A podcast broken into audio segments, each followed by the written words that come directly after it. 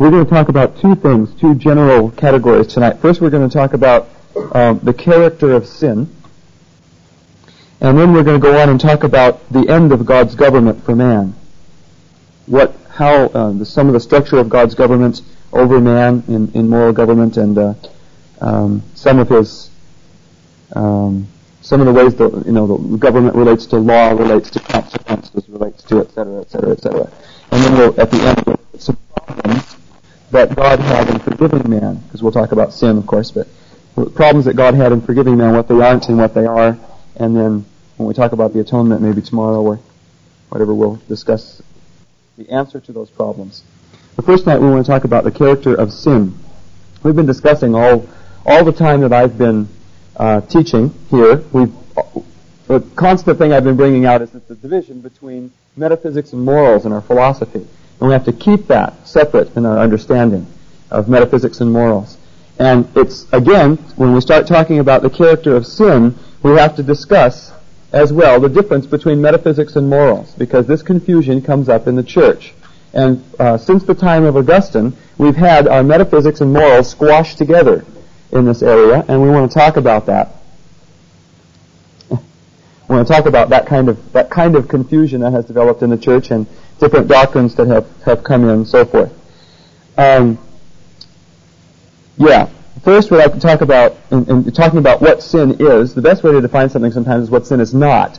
So we're going to talk about what sin is not, okay? First thing we're going to do is define it negatively. Sin is not.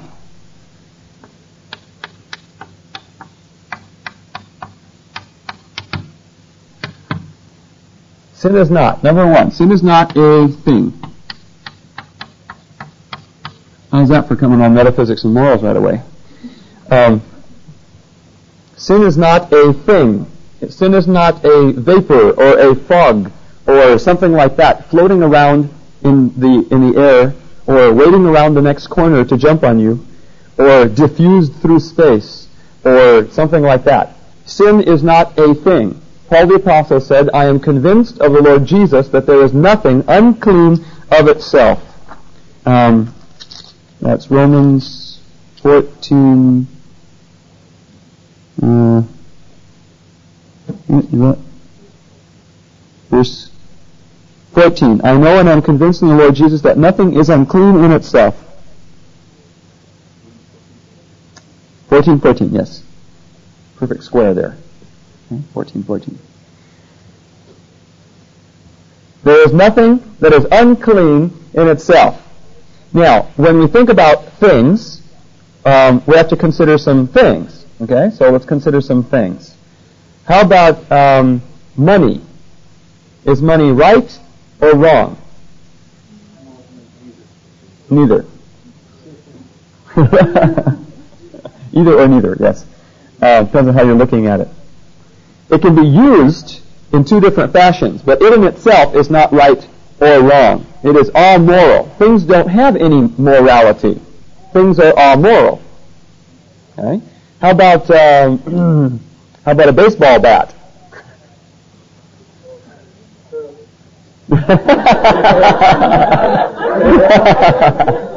no, for you it's a football. it causes sore shoulders and no. Um, how about food? Well, it's not right or wrong. Okay.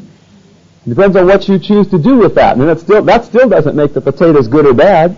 If you eat too many of them, that doesn't make the potatoes bad. Your choice may have been bad, but your potatoes aren't bad. Okay? Um, and you can take it on to all kinds of, you know, all kinds of things. We were talking about that a little bit, um, when was that? Yesterday morning. We were talking about that a little bit. And you can take it into, uh, your physical body. Is your physical body good, bad, or indifferent?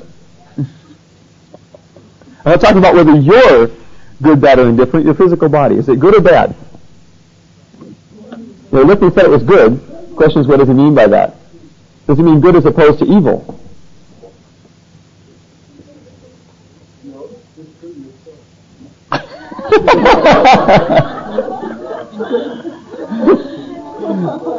that's that's that's Hubert. Yes, that's. The question is what what that means by good. Uh, uh, what, what he means by good there. And uh, as Francis Schaeffer says, he wasn't making a relative value uh, judgment. Um, God could make an absolute value judgment at that point. I don't think he meant good in, in, in, respect to good or evil because he couldn't speak of things, especially if Paul says that I'm convinced of the Lord Jesus that there's nothing unclean in itself. Okay? So just things don't have any particular morality. We always speak of choices that have a particular kind of morality. Um, if you're reading Watchman Nee um, in the book, uh, no, well, that one I don't, I don't, don't read that one. Um, Love not the world. Love not the world. He's got 12 chapters that say that things in the world are, ni- are neither good nor evil, and they can be used for either kingdom. Just depends on the choices that you make. You can take them out of the kingdom of the enemy and use them for God, um, so forth. And he goes through 12 chapters doing that, and the whole direction of the book goes this way, and chapter 13 goes like this. And it says, money is evil in itself. Isn't that weird? I don't think um, a lot of the stuff, you know, that, that's supposedly Watchman Nee now, a lot of it probably isn't. Probably a lot of it's um, not Watchman Nee at all. It's just uh, people writing things saying that it's Watchman Nee because it's got a good name and uh, the places where we get the information for Watchman Nee are loose enough that uh, all kinds of stuff could be fed into it, and we wouldn't know if it was right or whether it was Watchman Nee stuff or not. But it seems strange that the whole direction of the book is saying that um, things are not either good or bad, and at the end he says money is evil in itself. Sounds like that may have been added on there by somebody else. If the other stuff really was from Watchman Nee. In the earlier stuff you have by Watchman Nee, you can sense there's a there's a real um, uh, there's a, there's, uh, it's solid. and you can you can sense that he's got a real understanding of the word. And some of the stuff gets it gets foggier and foggier.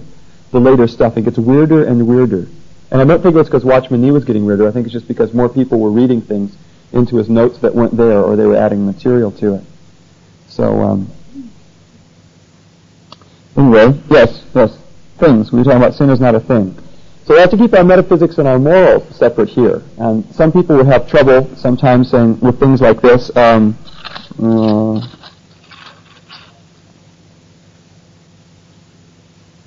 think we've looked at this before. It says, For I know that nothing good dwells in me, that is, in my flesh. For the wishing is present in me, but the doing of the good is not. And it sounds like he's saying that his physical body is bad. But if we look at verse 14, this is chapter 7 of Romans, if we look at verse 14, it says, For we know that the law is spiritual, but I am of flesh, sold into bondage to sin. Of flesh, sold into bondage to sin. So when he says, I know that in me, that is, in my flesh, dwells no good thing, okay, he makes a distinction between in me, or he tries to define what he means by in me, and he says in my flesh, which in verse 14 is associated with bondage to sin. And so in his bondage to sin, or in his uh, body of selfish habits, or whatever you want to call it, I think that's what he means by body of sin in Romans 6. Um, but whatever you'd call that, in your selfish habit patterns, or your past life, or your former manner of living, or whatever, saying there's nothing good in that. It has to do with bondage. Anything that has to do with the old habit patterns of the old life, there's nothing good in that at all. Okay? Because I don't think he's talking about his physical body. And uh, I think Carol touched on that too, didn't she, in her lecture on um, dualism, yeah, with the use of the word flesh. But anyway, sin is not a thing. So look at something else that sin is not. Sin is not a mistake.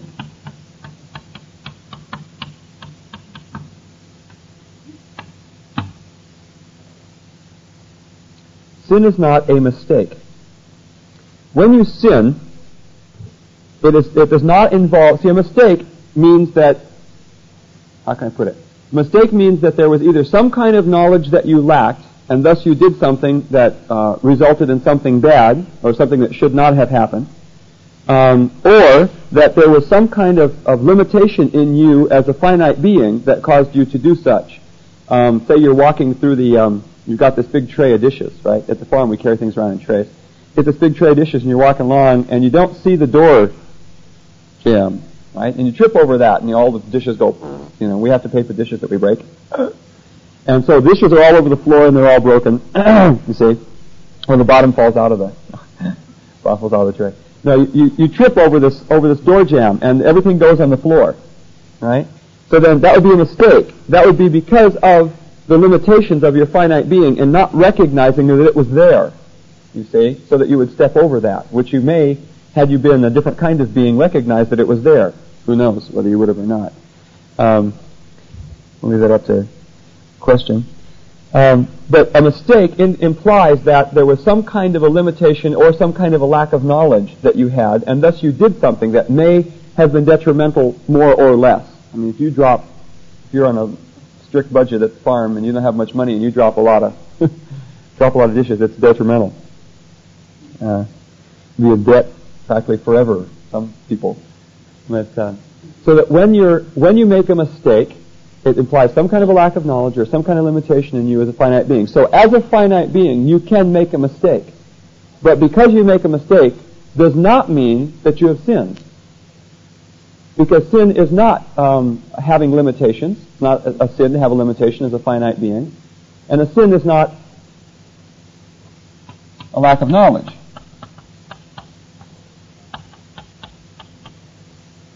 It's not a sin to have a lack of knowledge. And out of, if out of a lack of knowledge a person makes a mistake, that is not sin. Is not sin. Remember now, we're only talking about what sin is not. It's not a mistake. It's not a lack of knowledge. If you're ignorant of something, it is not sin for you to be ignorant. If you have put yourself in a place where you're ignorant by your choice, because you've, cho- you've chosen to refuse to find out what you should have found out, then that was sin. Okay?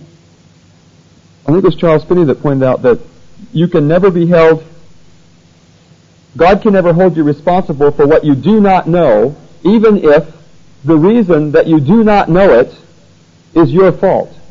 He can hold you responsible for the fact that you did not find out, and that was sin, and that was a choice. But he can't hold you responsible for material that you don't know, even if it was your irresponsibility in that you did not find out.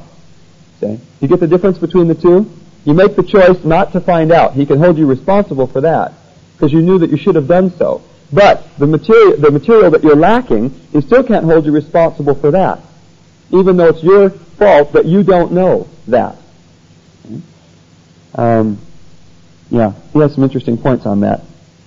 He said no, no saint, uh, and and he said he didn't feel any angel either, good, bad, anything, saint, uh, sinner, anything would ever be able to uh, uh, meet the qualifications that God says we are to have, that is, to live without sin before Him, if that were true.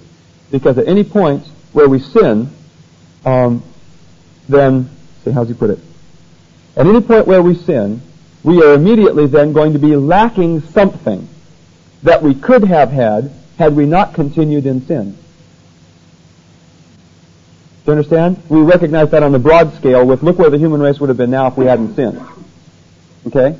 And we're, we're, we're, lacking quite a bit because we, the human race generally has gone into sin. Well, in your own, own life, if you sin, from the time that, you, that you're disobedient to the Lord until you get that straightened out, you're missing something in between there.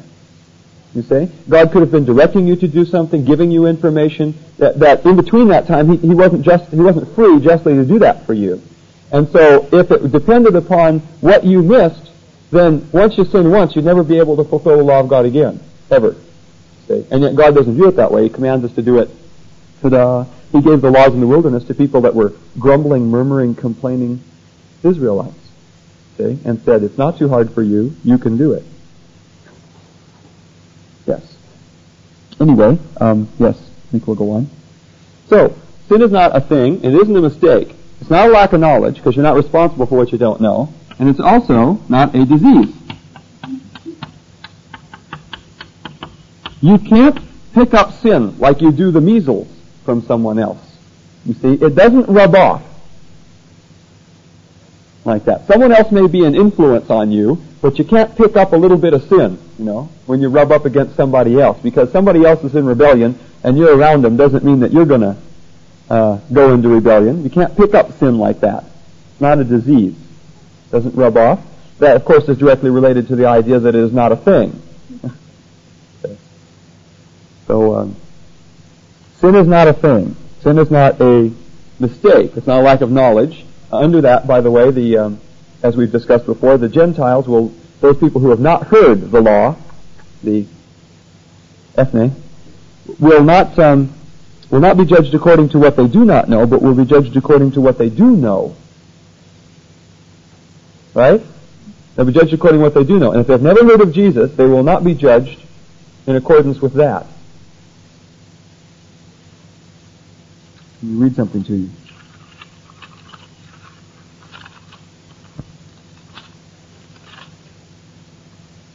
I most certainly understand now, this is Peter the Apostle speaking, I most certainly understand now that God is not one to show partiality, but in every nation, the man, this is a Jew that's saying this, remember? In every nation, the man who fears him and does what is right is welcome to him. Or is accepted by him. In every nation, the man who fears him and does what is right is welcome to him. That's Acts 10, 34 and 35. And in somebody help me with this. That, when when Caiaphas prophesies, and it says this, he was prophesying that one would die for the sins of the people. Where's that? Oh, okay. Here we go. I think I got it. Aha, yes. John 11, 49 through 52. But a certain one of them, Caiaphas, who was the high priest that year, said to them, You know nothing at all, nor do you take into account that it is expedient for you that one man should die for the people, and that the whole nation should not perish. Now this he did not say on his own initiative, but being high priest that year, he prophesied that Jesus was going to die for the nation, and not for the nation only, but that he might, uh, but that he might also gather together into one the children of God who are scattered abroad. Hmm.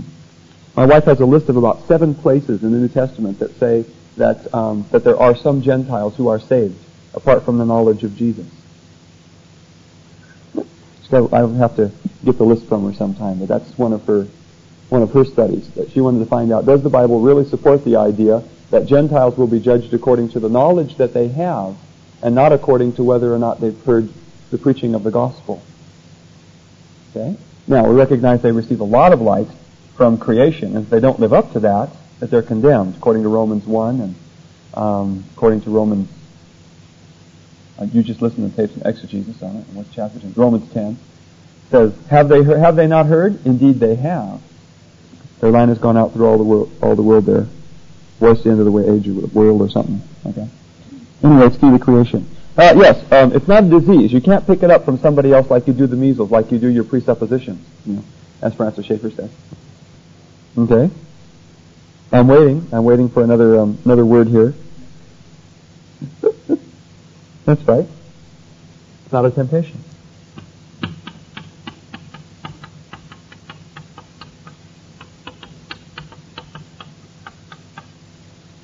You got the list there?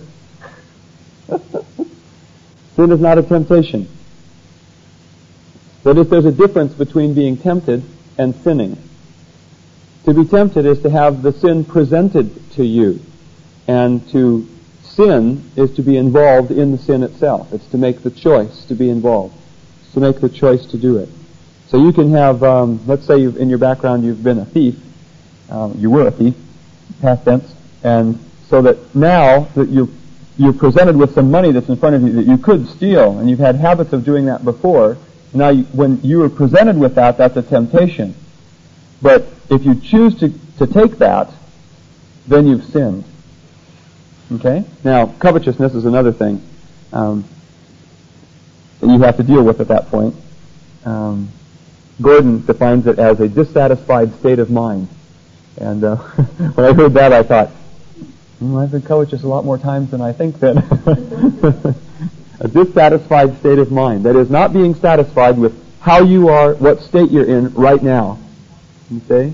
And that is like, I don't like the circumstances around me, I don't like the food, I don't like the, the place I'm sleeping, I don't like my roommates, I don't like my, you see, a dissatisfied state of mind, because what you're doing is you're coveting another circumstance, other, other food, other, uh, other friends, other, you know, other sleeping quarters, other whatever, other monetary financial situations. yeah, the, the word covet is not always bad. No, we're, we're commanded to covet and, seek after spiritual gifts, so forth. Yeah, it's like the word lust is not is, is neutral. Okay? It's used to represent something which is bad in the scripture, but it's not always used to represent something that is bad because the word lust in the Greek is used for Jesus as well. It says that Jesus lusted. He said, with, uh, it's translated this way, with great desire I have desired to, to, uh, to have this last supper with you. Okay? And the word is lust, twice. With great lust I have lusted to have this, to keep this, this time with you. So that lust means only desire. It doesn't mean necessarily an evil desire. Since it's used of Jesus as well. Okay? And then um, lastly, which will probably be the major thing here, is that sin is not sin is not the way you were born. Um, this relates very much to the idea of a thing. Sin is not a thing. Sin is not something that's lodged somewhere in your personality. Um, it's not something that's lodged somewhere in your body, like um, just over your right hip bone or something.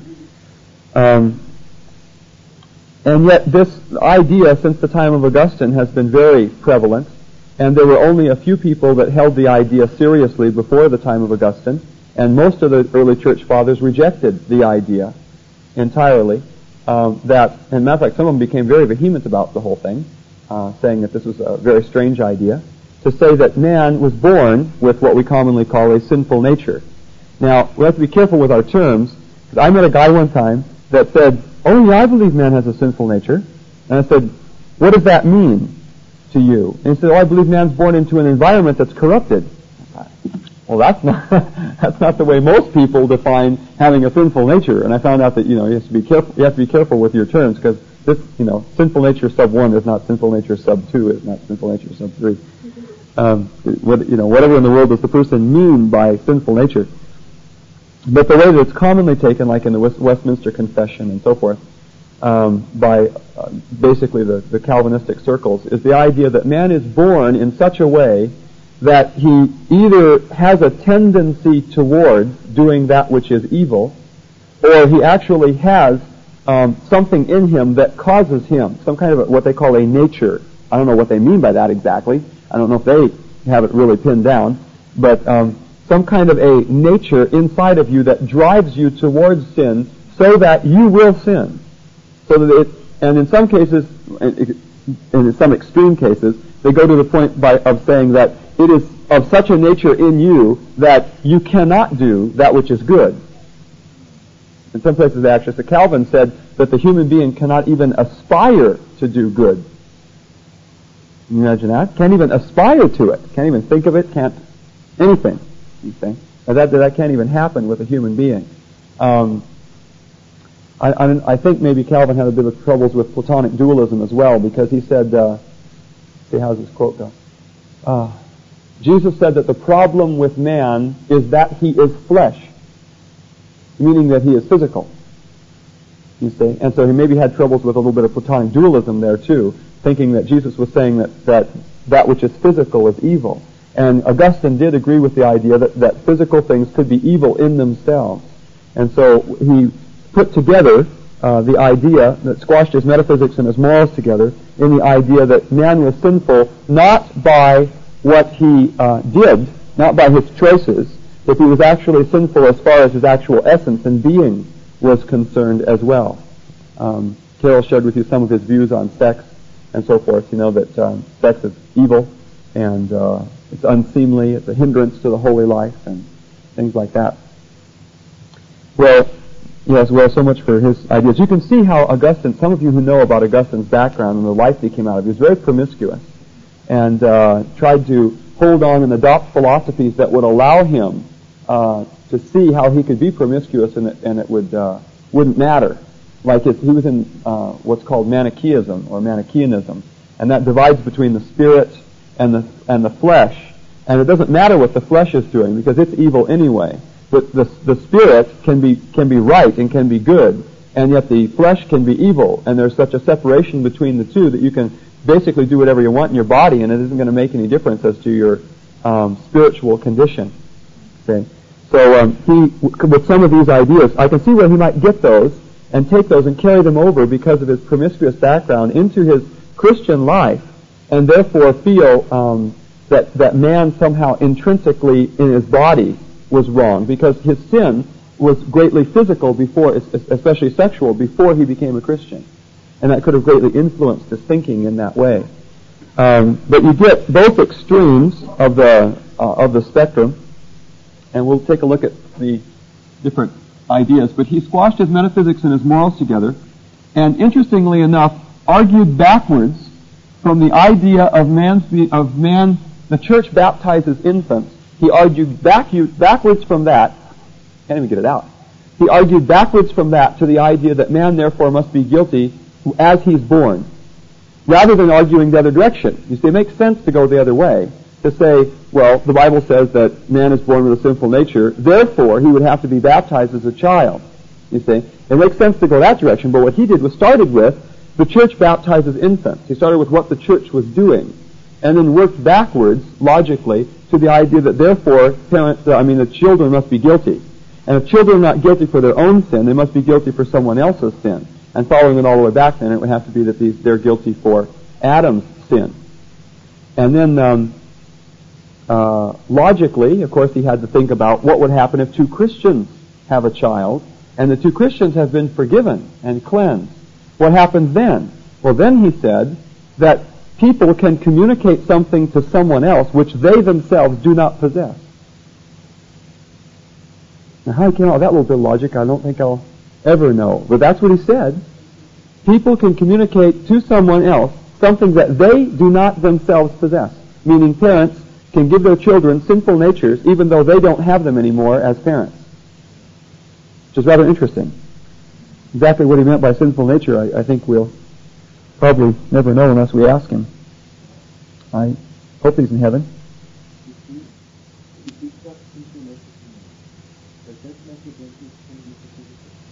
Yes.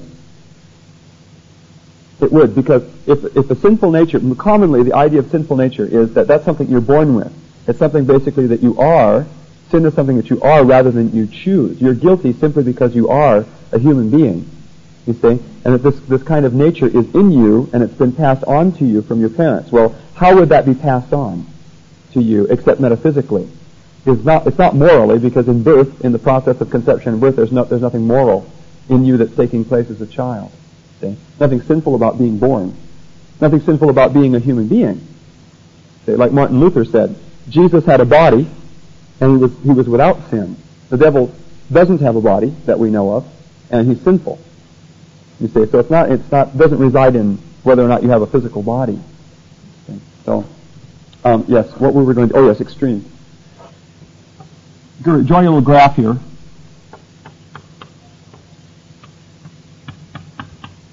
Augustine.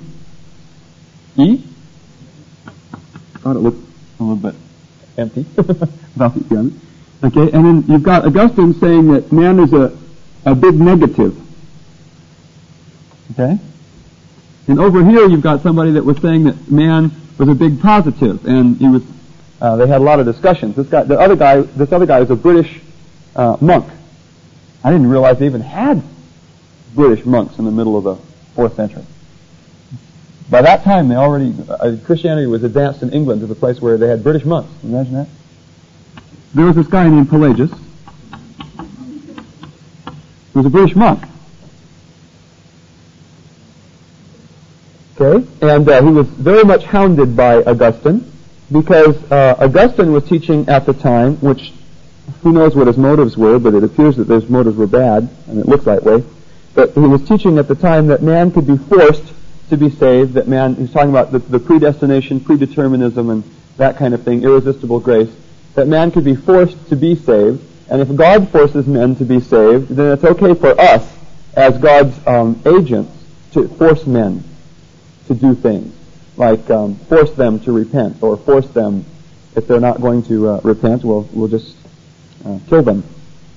Things like this, or use pressure against them in that way, physical violence or torture, or things like that. And I don't know what to what extent that was developed in Augustine's mind, but one of the things that he wa- really wanted to do, there was a group called the Donatists, um, and he really wanted to be able to persecute them, but he didn't have anything in his earlier Christian earlier Christian life. Now he recognized that in his earlier Christian life, maybe you don't recognize it, in his earlier Christian life, he agreed with the idea of free will, and then later changed. You see, he didn't always hold to the idea of predestination. He changed his ideas. The first, the first, first part of his Christian life was um, he agreed with the idea of free will. Man was free to choose and so forth. And then later he came to the conclusion that he felt that man did not have um, the freedom to choose. And the question is why he would develop that kind of thing, especially about the same time that he wanted to um, to have the church come against the Donatists and uh, eradicate them. And uh, so we have to ask the question as to whether or not it might be involved in that, because you, with a doctrine of free will, you can't you can't go around trying to force people to be saved, to submit to the church, or or uh, or get killed. But you can if you have the doctrine of uh, irresistible grace and uh, predestination, etc. So I don't know if that was his motive or not, but it, it, just looks like that, and some people have felt that perhaps that was his motive in doing it. But um, you have the Pelagius, as Augustine saw Pelagius. Um, I'm not particularly sure that it's right, but as Augustine understood Pelagius, Pelagius seemed to be saying that man was was born and was living completely positively, and that the, the whole tendency in man was positive, and it was um, it was towards goodness. Okay, and of course Augustine, looking at the world, or anybody looking at the world, uh, it appears as if man's tendencies are not exactly towards goodness, right? Okay. Um, don't be looking around in here now because you're with a bunch of Christians. You look out into the world, right, as to what's going on in the world today. And uh, you look at that and you don't exactly get the idea that man is just a whole big bundle of goodness. And uh, I'm sure Augustine didn't get the idea then either, because the problem of sin was still there. And so he thought that basically Pelagius, although I haven't ever read this in Pelagius, because Pelagius always seemed very balanced, what I've read of him, although it isn't a whole lot. Um, hard to get hold of stuff like Pelagius um, Arminius, man. If you want to read stuff by Arminius, you can volumes. Uh, but Pelagius seemed to be saying to Augustine that man could do it by himself, that man could save himself, that man could make all the right choices by himself. Um, and so Augustine seemed to get the idea that Pelagius was saying that man could save himself. And uh, that is what's commonly understood from the uh, Calvinistic side as to what Pela- the word Pelagian means. This is a Pelagian idea. That's also the same meaning for um, Arminian. They put Arminian and Pelagian together. And if you're, you know, if you're Pelagius, you're a Pelagian, you're Arminian. If you're Arminian, you're Pelagian. Doesn't make any difference. That's the idea they think that the Arminian believes that man can save himself by his good works. Now, I uh, believe that I'm in the class of Arminian. If you want to uh, compare that with um, with Calvinism, but that does, I don't agree with the idea that man can save himself by his good works. Never did. Well, I don't know, but um, Anyway, that's what they seem to be confronting. And I, I agree. I don't agree with the idea at all. I mean, I agree with them, but I don't agree with the idea at all that man can save himself by his good works. And uh, I agree that there's a problem with sin in the world. But you know, the traditional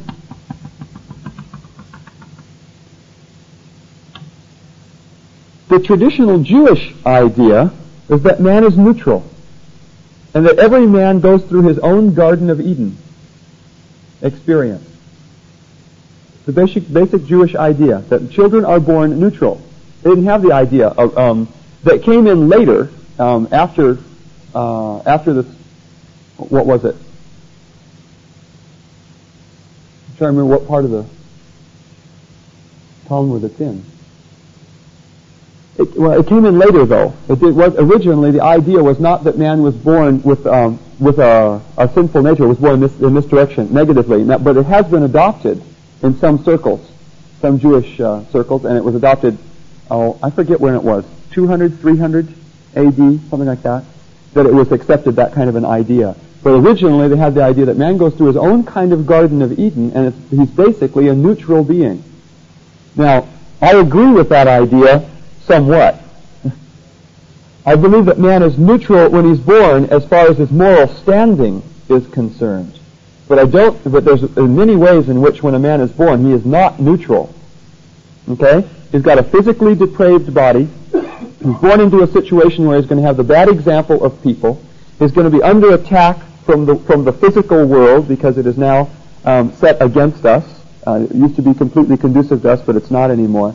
And so the whole environment into which man is born is set at um, moving him in the wrong direction.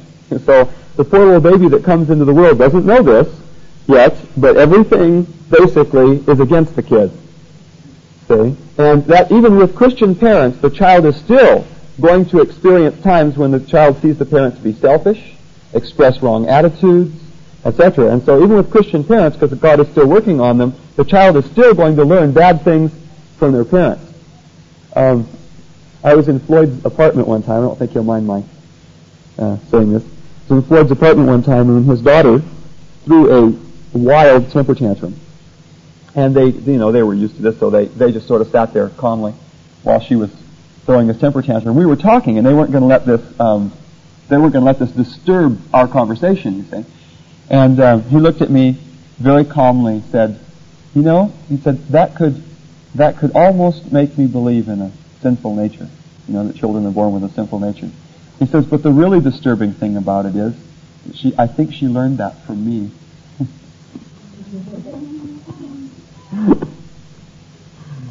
so uh, have to be willing to accept the responsibility of uh, teaching teaching kids wrong things.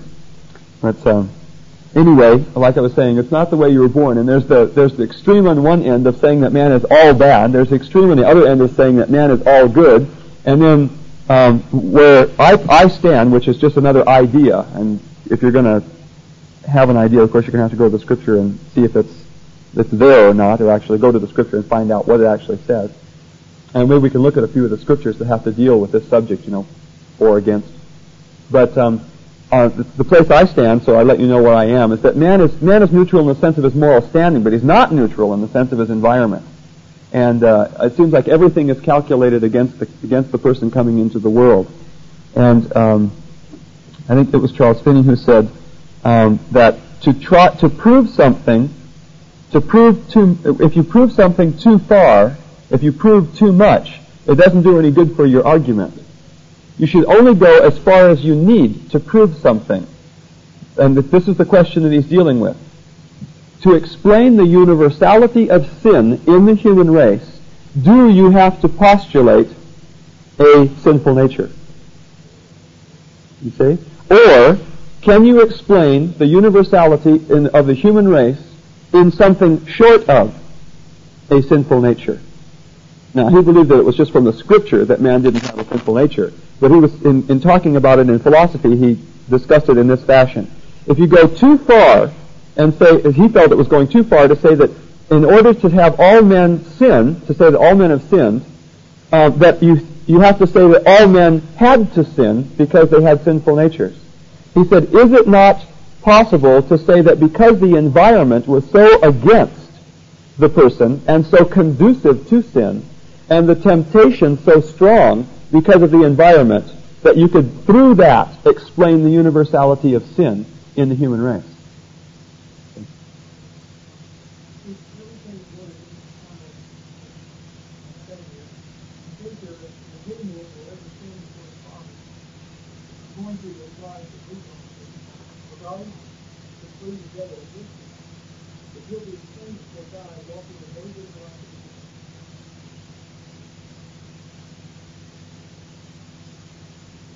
I don't know. I don't know if Enoch did or not. Didn't die. Um, that may be one possibility, you see, Enoch. Um, I don't know. See, this, this, it gets pretty complicated there because it, it gets into um, things like your ultimate intention, your subordinate, your routine choices, and so forth.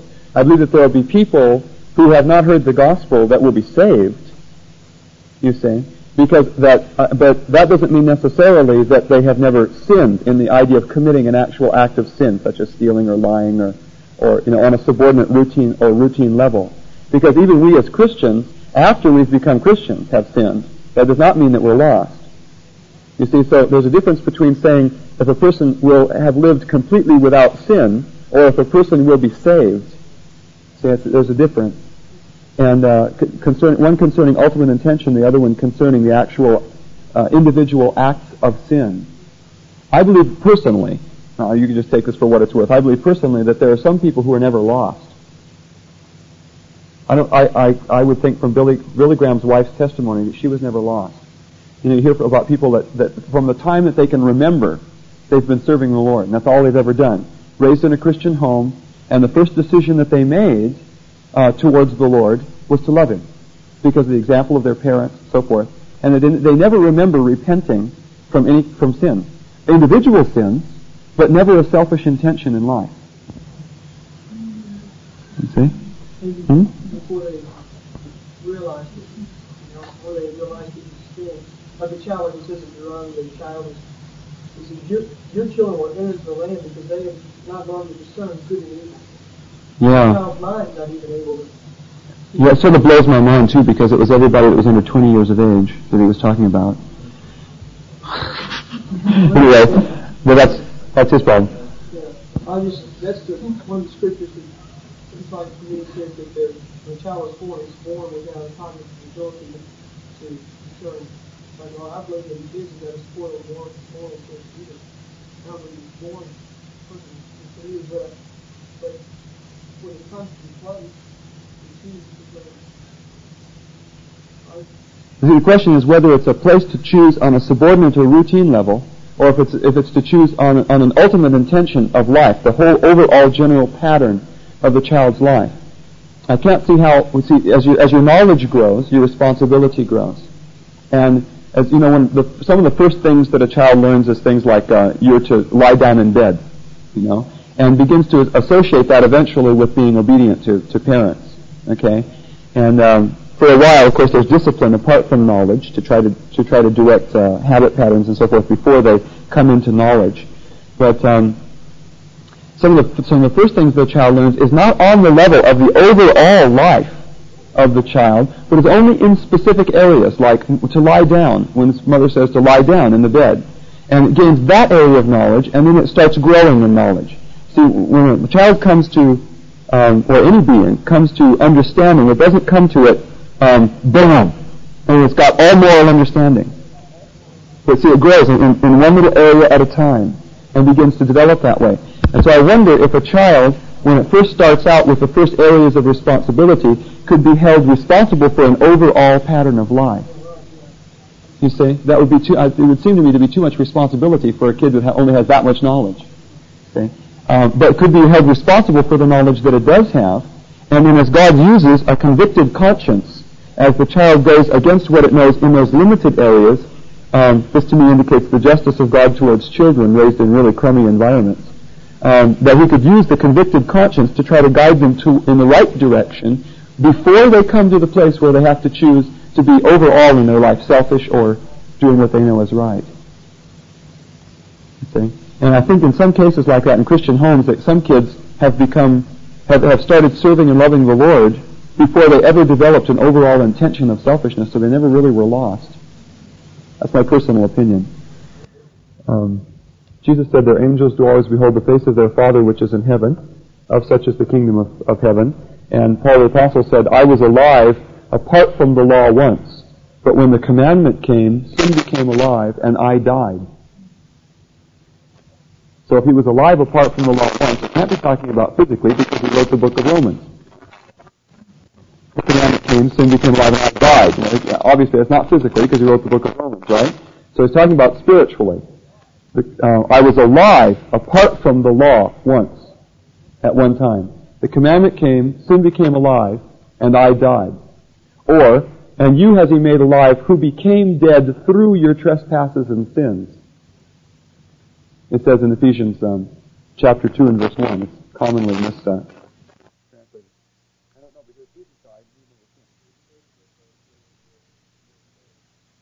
Yeah, that could have been that could have been an exception. My personal opinion is that people die because they're separated from the right to eat of the tree of life. That the human race as a, as a whole lost that. Because God associated living forever physically with eating of the tree of life. And he cut us off from it.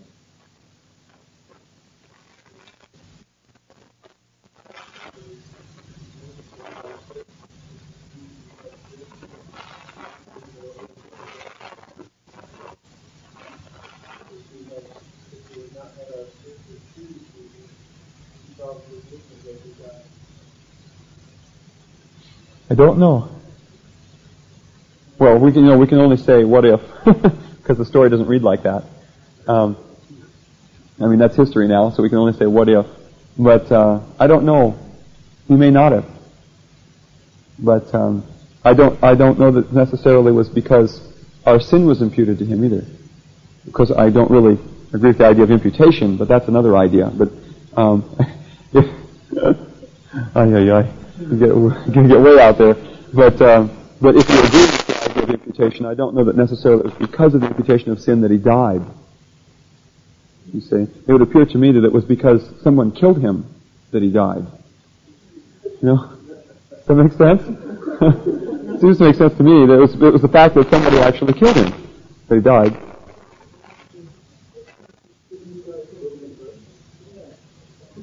And that's a, that's a question too. Maybe he didn't. or anyway, because he said, he said, I'm going to lay down my life. No man will take it from me, but I'm going to lay it down, lay it down myself. But I don't know if that means yielding himself up to being crucified, or if it means that even in a crucifixion, they wouldn't be taking his life. I don't know.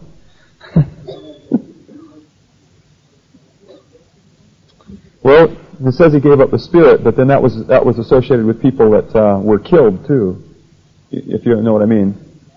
Uh, it wasn't just it, the idea of giving. It just means he expirited. That's the Greek. The Greek word means he expirited. The, the spirit came out of him. That doesn't mean necessarily that it was an active thing that he chose. I am going to go out of my body, um, because the same phrase is used for people that you know that got killed, run through, and you know whack, that kind of stuff. That they gave up the ghost. You know, um, it says that of Herod. It says that he was eaten of worms and he expirited. So I mean, that was from being eaten of worms. I don't think Herod was giving up his spirit.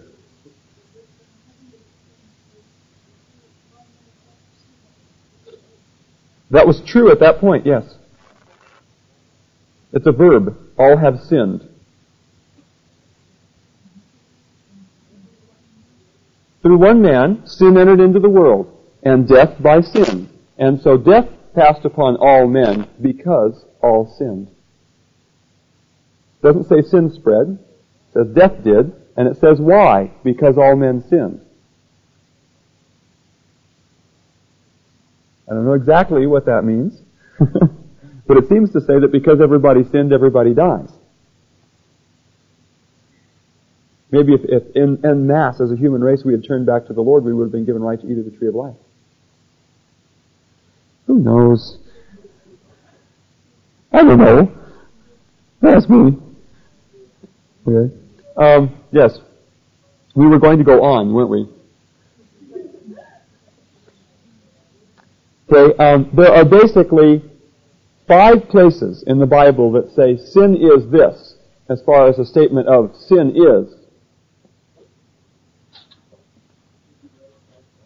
Huh? Oh. Well, I remember the, I remember the phrases. I don't know if I remember the places. I think I can find them. Okay? There is sin is the transgression of the law. First John, I think it's three, isn't it? Maybe it's not.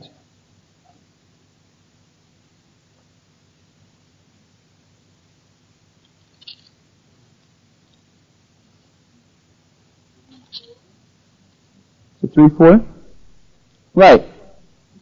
Everyone who practices sin is also practicing lawlessness, and sin is lawlessness or transgression.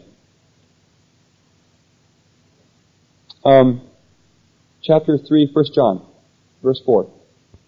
1 John 3, 4. Everyone who practices sin also practices lawlessness, and sin is lawlessness. Or Sin is the transgression of the law. Um, in 1 John 5:17 it says all unrighteousness is sin. Now we talked about what righteousness was or justice. And so all unrighteousness or all injustice is sin. And don't ask me about the rest of it. And there is a sin not leading to death, and I don't have any idea what that is at all. 1 John 5:17. I have the slightest idea what that's talking about. Okay, James chapter 4 and verse 17 says, Therefore, to the one who knows the right thing to do and does not do it, to him it is sin. Therefore, to the one who knows the right thing to do and does not do it, to him it is sin. James 4:17. Every time I quote that verse, it reminds me of my James class in Bible school. So we had to fill out the, the one of the tests, what, uh, one, uh, just every, every, you knew that every time you had a test, we had five tests, because there were five chapters. And every time you did a test, you knew that there was going to be a chapter written out, and there was going to be blanks in it, and you had to fill out the word, fill in the words. And that was like, you know, five, you know, it could be four or five words a verse. And they had to be, they had to be proper. They had to be plural if they were plural. They had to be singular if they were singular. It couldn't be the other way around, you see. If it was works, it had to be works, plural, not work. Um, and so forth. And the word works and faith are used a lot in um, the book of James. And I did this, it says fill, it says complete this chapter. It wasn't fill in this time. And I didn't pay attention to the instructions, which I should have done. It says complete this chapter. And so I started filling in the words, got all the way down to the end, realized that I, you know, I'd gotten all the way through all the blanks, and I knew what all the blanks were, because you just basically, you memorized the book when you took the course, because you had to read it so much. Um, and then got down to the end and thought that I was finished, handed my test in. Right? But he had only numbered down to 16. And let, he left off the number, everything, just left it blank after that. And we were supposed to put 17 and then put in the whole verse, you see. They'd complete the chapter. And I handed in, and I realized later that I hadn't put in the 17th verse. And I don't know how much it, off, it was off for each word that was missing. it was horrible. One of the guys in one of the James classes was, in the James class was, uh, was working in a warehouse. And he took the test that morning and went to the warehouse that afternoon and he was working on this box and one of the numbers on the box was 417. And he went, oh no!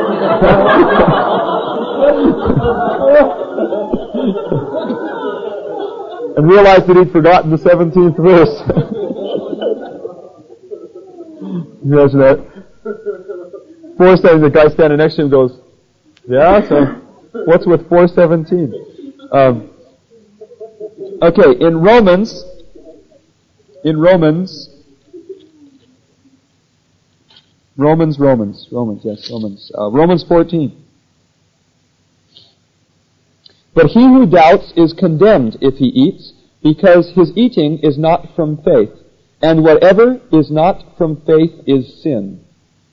The word faith in the Greek is confidence.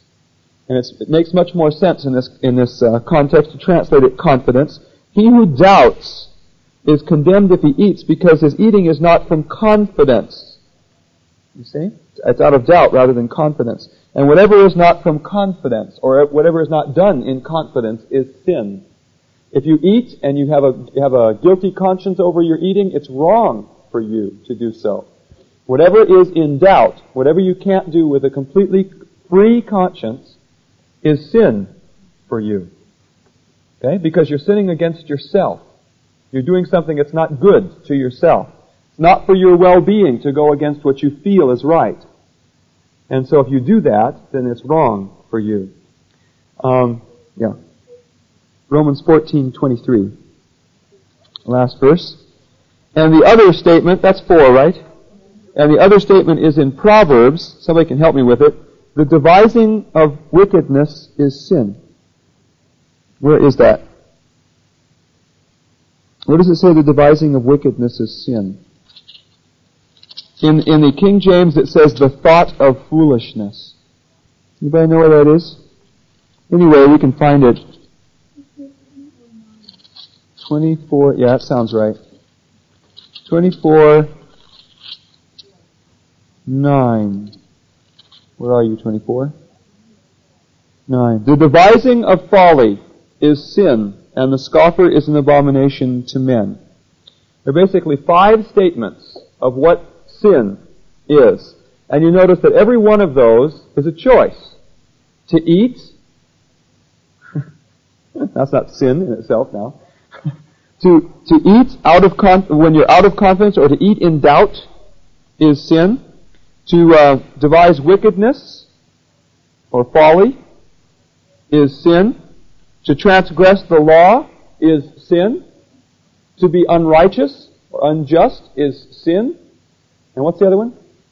To know to do good and do it not is sin. And uh, Gordon Olson will go through all the words in the Hebrew and the Greek with you for the words for sin, and we'll show you how all of those are choices. There are none of them that describe a state or a thing or a being or anything like that. They're all choices. All the Hebrew and Greek words for sin. And so um, he'll deal with that quite conclusively. And as a matter of fact, he'll deal with the whole area of man's being born with a sinful nature and so forth like that. Okay. So then your sin, when you talk about sin, it's either going to be metaphysical or it's going to be moral. It's going to be one or the other. And we need not squash them together and we shouldn't squash them together. So, um, but I, I want to share just personally with you something that I feel is really important about this doctrine and the effect that it has on people. And that is that people have a tendency to walk around, if they believe that they were born with a sinful nature, even after they become Christians, many people are taught that you, you know, you have two natures working within you. The Bible says, old things are passed away, behold, all things have become new. And I'd like to know if that's true. Is it are becoming new? Well, I'll look it up in analytical lexicon. In analytical lexicon? What, what tense is the Greek in?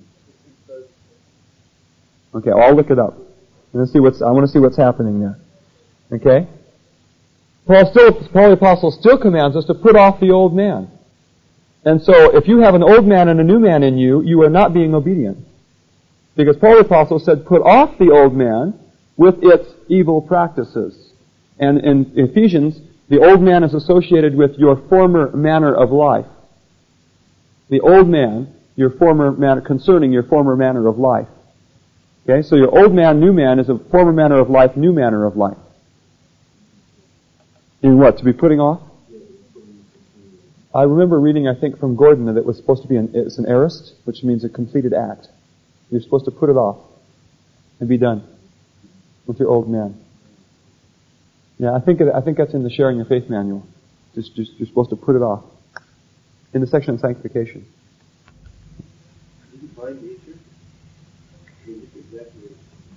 Well, that's that's a good question. Oh, to have two natures. Well, see, the th- people seem to describe it as if you could have two natures in one person, and exactly what they mean by that, I don't know.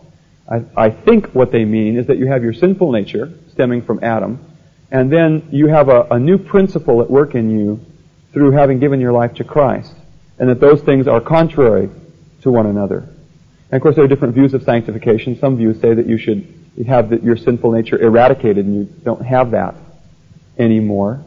Um, but Paul says, put off the old man and put on the new man. Um, and so, I guess if we have if we have two of us in here, um, if we have two of us in there, we got problems.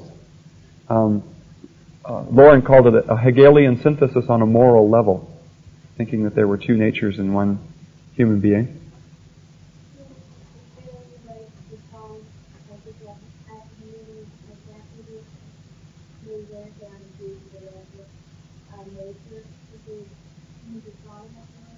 Well, you're going to have to look at that in the context of some verse in the Bible. You see, and that's going to depend on context, and it's going to depend on a lot of things. The problem is the only place that uses the word nature in reference to the actual word nature, in reference to uh, um, the sinful state of man, it says, "You and were by nature the children of wrath, even as others." Okay, and uh, that's we can look at that if we want in Ephesians 2 it says, And you were dead in, and the word here in the Greek is dia, which means through or by means of. You were dead by means of your trespasses and sins, in which you formerly walked, according to the course of this world, according to the prince of the power of the air, of the spirit that is now working in the sons of disobedience. Among them we too all formerly lived in the lusts of our flesh, indulging the desires of the flesh and of the mind, and were by nature children of wrath, even as the rest. And it appears as if in that context, being, a, being by nature children of wrath is dependent upon indulging the desires of the flesh and of the mind. See? So, in its context, it would appear to me that it's talking about because you sinned, you were by nature children of wrath, even as others. So if it's a developed nature, a character that you have because you worked on it, worked on it? Anyway, Charles Finney says we get, what, we get good at whatever we practice. If we practice sin, we become very good at sinning. Practice righteousness, we should become good at righteousness. Okay, um, uh, uh, uh, yeah, yeah, okay. Um, how much more time do we have?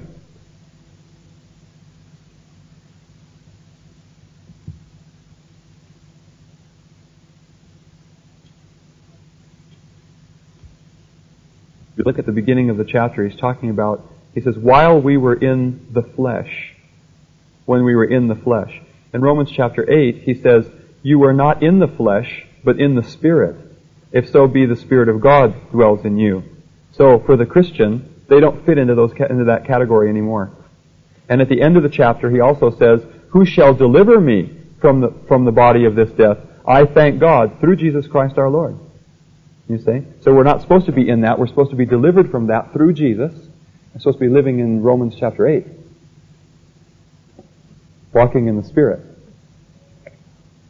Okay? So the context of that is in the flesh, when we were in the flesh. It's a convicted sinner rather than a Christian. Now, I believe a young Christian, an untaught Christian that hasn't been taught how to have victory over sin, could live in that because they don't know any better.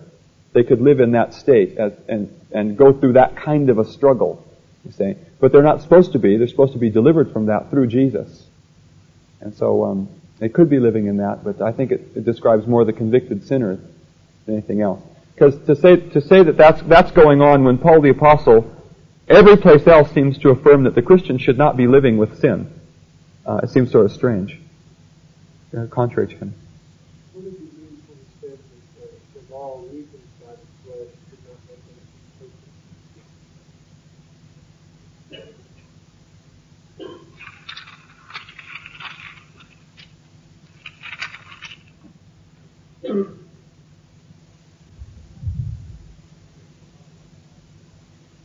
For what the law could not do, weak as it was through the flesh, God did. Sending his own Son in the likeness of sinful flesh, and as an offering for sin, he condemned sin in the flesh, in order that the requirements of the law might be fulfilled in us who do not walk according to the flesh, but according to the Spirit.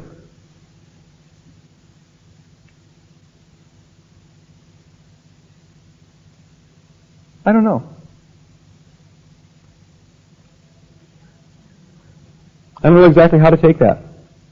I, I don't know what it would be referring to, um, you know, as far as historically was concerned, weak as it weak as it was through the flesh. Don't know.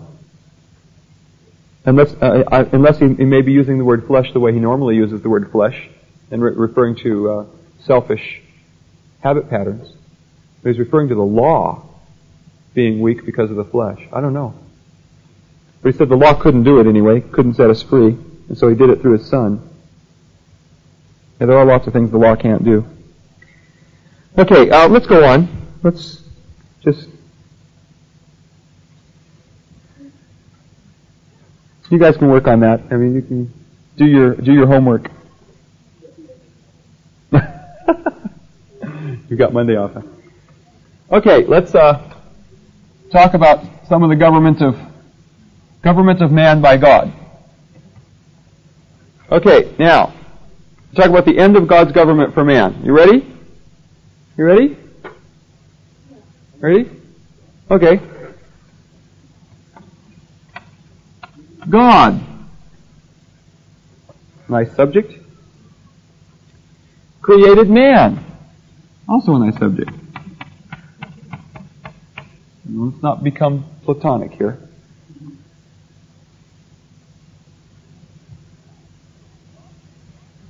Now, when God created man, he needed to have some way, as we talked about this morning, he'd have some way to be able to govern man.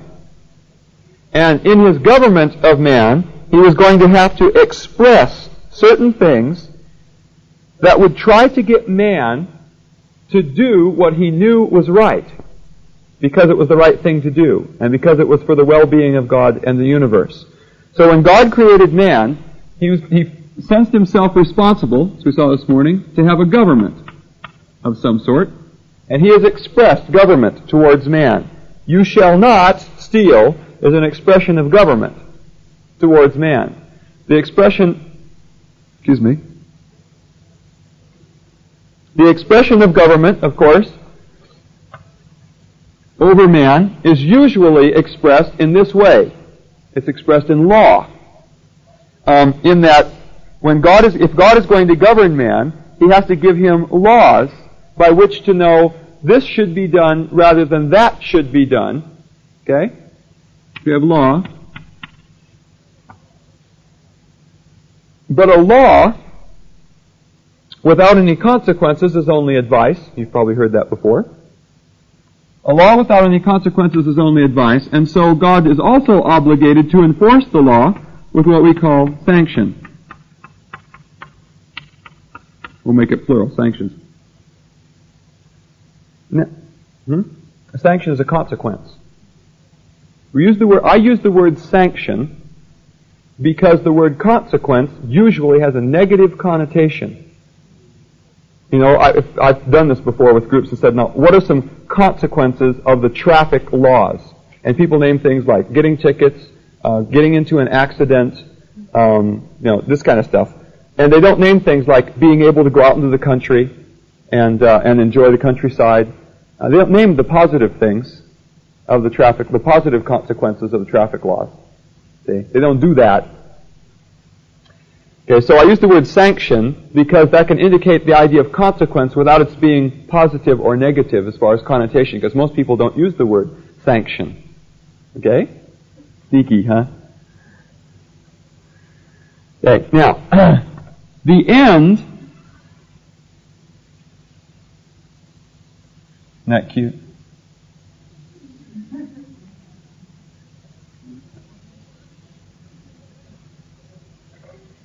The end of this whole thing that God is doing, God and God in relationship to man is governing him with laws and those and thus he's expressing sanctions or consequences to the law to help enforce them.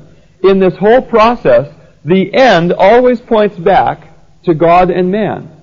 And it points back to a particular thing about God and man. It points back to their well-being. God's whole purpose in, in um, governing and expressing law and enforcing sanctions, that is consequences to the, to, to the law, both positive and negative, that when he expresses these things, it's always because he's, he has a particular end in mind. And the end that he has in mind is the highest well-being of God and man. Okay? Why does God try say to you, don't steal? Because it's for your highest well-being and the highest well-being of others around you that you don't steal. You see? And it is not for your highest well-being to steal. And so his, his purpose in telling you don't steal and in moving in government and expressing law as a governor and then enforcing sanctions, that, you know, there will be a penalty if you do steal. Um, his whole purpose in that is to try to urge you to live the way you know you should live. Now, there's a very sneaky little thing right here, and that is that if you look very carefully at statements that Jesus makes in the New Testament and that the, that uh, God makes in the Old Testament, you will see that God does not use the sanctions of the law as the motives for which you should fulfill the law. He doesn't say, um, you should not do this because this will happen. He says, if you do this, this will happen. And there's a difference. If you say to a little child, you should not do this because this will happen to you, see, then what you're doing is teaching the child that the reason that the child should be good is in order to escape the punishment. Using it as a motive. Okay? But if you say, if you do this, this will happen, then you haven't taught the child a motive, you've only taught the child a consequence. Do you understand that? And so when, when Jesus said, um, except you repent, you shall all likewise perish, he didn't say you should repent in order that you don't perish. He didn't, wasn't making it a motive. He was saying this is what will happen if you don't repent. He was just stating a fact. Get the difference? He wasn't saying repent so you can um, repent so you can escape hell. He didn't say that. He said, except you repent, you shall all likewise perish. He who does this, you know, like um, he who says this to his brother will be in danger of hellfire. He didn't say that you should not do it because you want to escape hell. He just said this is what will happen if you do do it. Do you understand the difference? That's a, a, very subtle difference that we need to keep in our minds is that when God says, when He expresses sanctions and says, if you do this, this will happen. If you, um, if you do this evil, then this will happen to you, this penalty. If you do this, um, this good thing, then this reward will be given to you. But he, he says this is what will happen, but he never says you should do it in order to escape the penalty and in order to receive the reward. He doesn't set them up as, as, uh, as motives. He just says that there are consequences that will follow. You get that? Okay. Now, in God's expression of sanctions, the whole function for the existence of a sanction is to try to secure the end of the, the end of the law. To try to secure the end, the end that was intended, and that is the highest well-being of God and man. You get it? Some do, some don't. Okay? God expressed sanction. He took his place as governor. He expressed law. And, and a result of that, he's got to enforce sanctions or consequences. Right? You have uh, over here for obedience. And over here you have disobedience.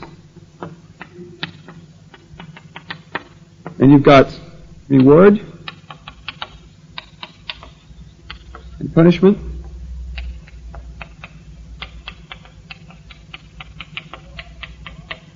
Okay? Now, God expresses law and enforces sanction.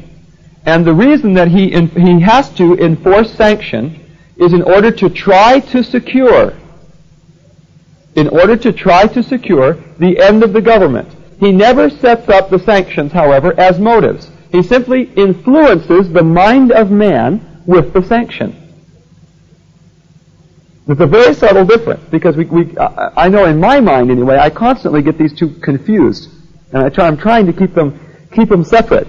That when God says this will happen to you, He does not mean that you should choose to do it because you want to escape that.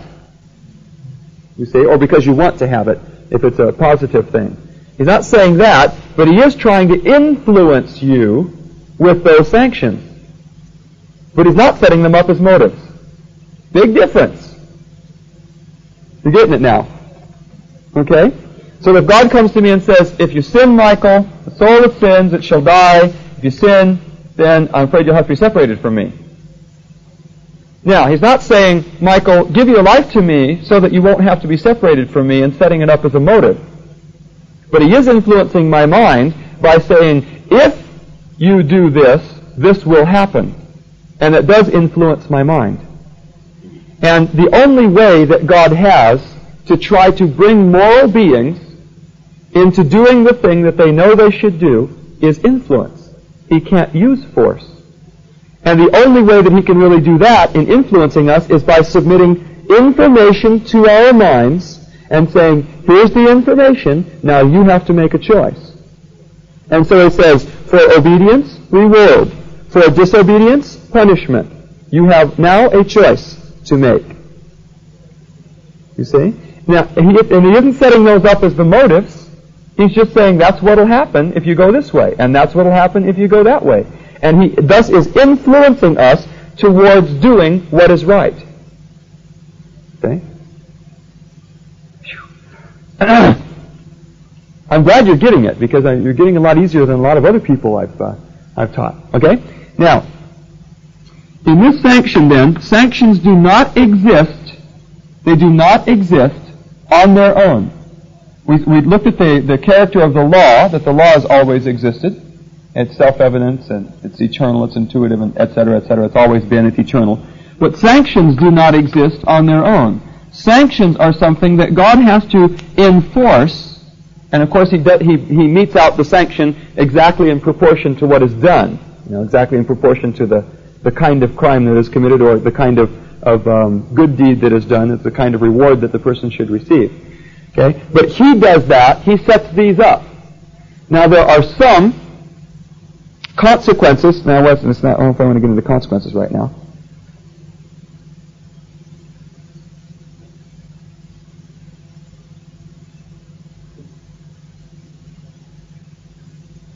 Are we about over there? He's going to give me reading. Oh, really? My, my.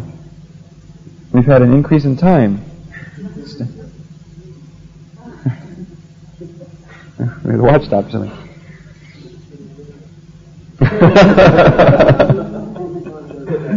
he said the eternal now.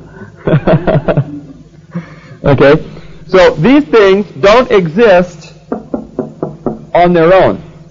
Now there are some natural consequences of sin that will result natural consequences of sin that will result because we sin.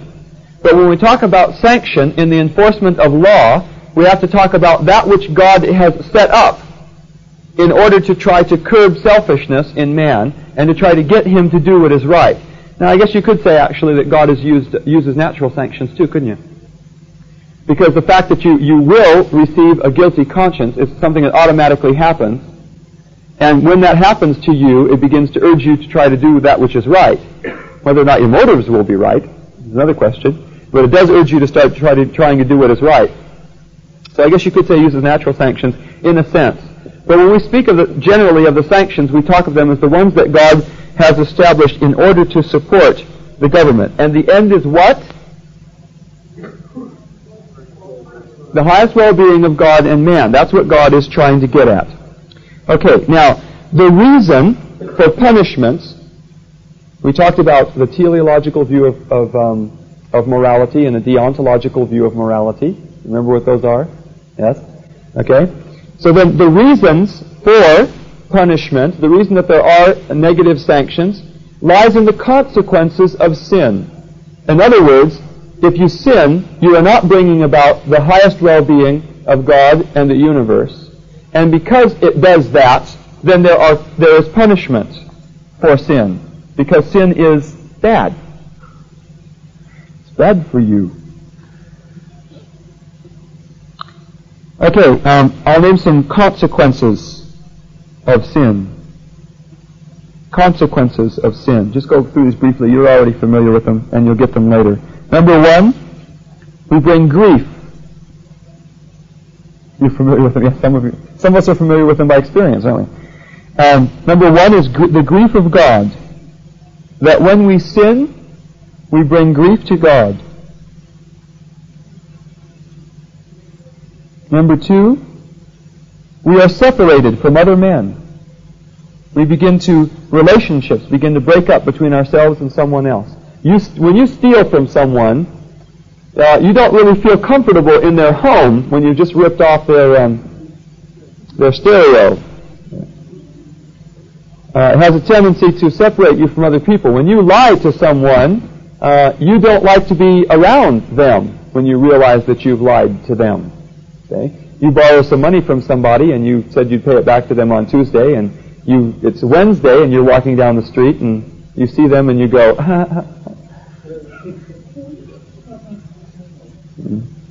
Yes, we had a guy that, in our house one time that was very, very, um, you know the word antsy means? Those of you in other, he was very, uh, very nervous. very antsy, yes. While he was in our house because he tried to sneak in through our basement window.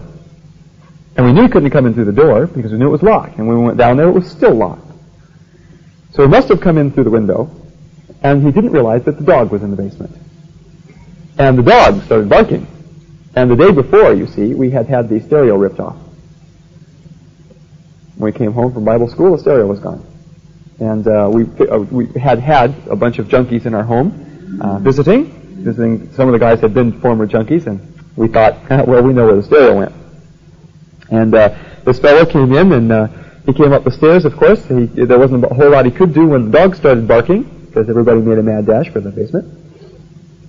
And uh, so he came up the stairs, looking very nonchalant, and and uh, one of the brothers said, "Isn't it awfully strange of you to to come into the uh, to our house through the basement window? Uh, don't you don't you think if you were coming to visit us, you should have come in through the front door, maybe instead of the basement window?" And he felt very ill at ease. And uh, one of the brothers shared with him, and we we realize, we understand the situation that you're in, especially the brother that had been a junkie. He says, "I, I know what it's like." He said, um, "It was pretty pretty good of you to pull that off. Where are you going to sell it?" And uh, and he eventually came around and said, yes, he did have it. And uh, um, oh no, no, no, that he didn't have it, but he had taken it, um, and they'd already gotten rid of it. And the brother said, well, I'm not going to uh, not going to press anything against you. I'm not going to press any charges. I'm not going to demand of you that you give it back. Um, and uh, then they had a nice long conversation about why he wasn't going to do that. But anyway, he felt very uh, ill at ease, and you can see how when you rip somebody's stereo off, you're not going to feel very comfortable in their home especially if their dog catches you in the basement. Okay. So number three, not only do you, do you feel alienation with other men, but you also feel alienation from yourself or within yourself. There is um, torment, and there is guilty conscience, and there is uh, problem, and there is uh, all kinds of things, confusion, all kinds of things happen inside of you. Alienation from yourself can stem from guilt into all kinds of uh, psychological aberrations. Split personality and uh, hearing voices. All kinds of things can happen in alienation from yourself, within yourself, because of sin. Um, number four.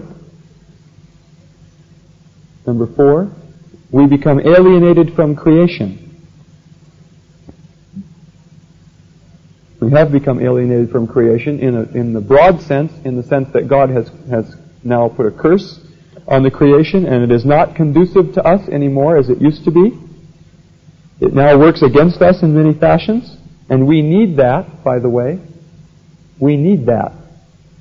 It was merc- merciful that God did that because it keeps us busy, um, keeps us out of sin, keeps us away from selfishness. We won't go into that right now. Number five, is physical death. Physical death. The separation of your spirit from your body. Separation of your spirit from your body, and physical death. And of course, under any of these, you could start enumerating all kinds of things.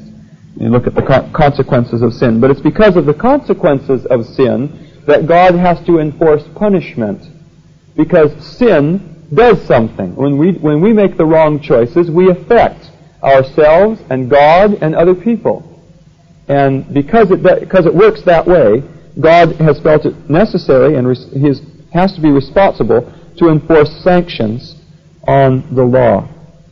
How wonderful that he has done so, that he enforces sanctions in the law. He's going to reward those that do what is right, and he is going to punish those who do what is wrong. Okay, now, there are, there is temporary punishment and there is eternal punishment. There are different kinds of temporary punishment that God can use. And there's temporary reward and eternal reward. You can enumerate some of those. There can be temporary punishment and eternal punishment. The eternal punishment basically involves this. You will not have the right to enjoy, this is the negative consequence, you will not have the right to enjoy the privileges of the government. Eternal, eternal punishment. You will not have the right to enjoy the privileges of the government. That is, you will be excluded from the privilege of the government. The, the government, yeah, the government of moral beings. You'll be excluded from the privileges of that, which basically involves um, relationship between God and man and men and men. And you'll be excluded from that, and the, the state that we call that is hell. You don't have the privilege of having the relationship with God. That's the privilege of the government. And then, if you're obedient, you will be included in the privileges of the government. And we commonly call this state heaven. That is, you are allowed to have that relationship with God and with men in unbroken fellowship. Okay? Now, there's a difference between a natural, excuse me, yeah, there's a difference between a sanction and a natural consequence. A sanction is something God enforces. A natural consequence is something that automatically happens because of the kind of being that you are. Okay. We commonly speak of the sanctions here as something which God is enforcing. Maybe that's maybe that's just my peculiarity. Could be just my peculiar way of defining it so that we have a definition distinction here or something. You might define it a different way, that's okay. But um, natural consequence. Um, well, a natural consequence of lying is that you uh, begin to harden your arteries. That's a natural consequence. I couldn't exactly call it a sanction uh, that God would be enforcing um, in that. Yeah, it happens because of what you are as a being. And that's how we can, that's how lie detectors work and so forth. Of course, they're not always infallible, but you do certain things to yourself. Like when you take drugs, um, one of the natural consequences of a guy that's taken drugs for a long time and it's been a mainliner and heroin is tracks in his arms. Now, when that person becomes a Christian, God has promised that the punishment will not be meted out to him. He does not necessarily promise that the consequences will go away. You see? Now, sometimes God does that in His mercy, and I believe if He can justly do so, He probably will. But if, you know, like if a, if a woman um, has commits fornication and a child is born because of that, and when the woman becomes a Christian, she can receive release from the punishment of the sin that she was involved in, but God's not going to make the consequences go away. God now has another moral being that he has to deal with in the world. And God has to be fair to that moral being, and he just can't go and eliminate the kid. See? God can't do that justly. And so God promises to free us from the, from the, uh, the penalty, the punishment that we deserve, but he does not promise that we will be released from the consequences. And when we're talking with people about this, we have to remember to keep these things straight and not encourage people to think that when they become Christians that the consequences will all be taken care of.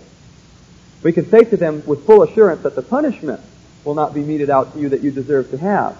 But we can't tell them that the consequences will automatically go away. God doesn't promise that. Okay, now one more thing I want to point out. We didn't really get to um, the last part here, but okay. One more thing I want to point out. I've already said it, but I want to point it out. And that is a sanction is an influence directed towards the moral being's mind to try to obtain the end of the government. A sanction is an influence directed towards the moral being's mind to try to obtain the end of the government. The end of the government is what? The highest well-being of God in the universe. Okay, I'm going to repeat that a few times. and it has to be directed towards the mind of the moral being as an influence because God has no other way of securing the end of the government except by influence when he's dealing with moral beings. He can't use force to obtain the end of the government. So you can think these things through. Tonight we'll stop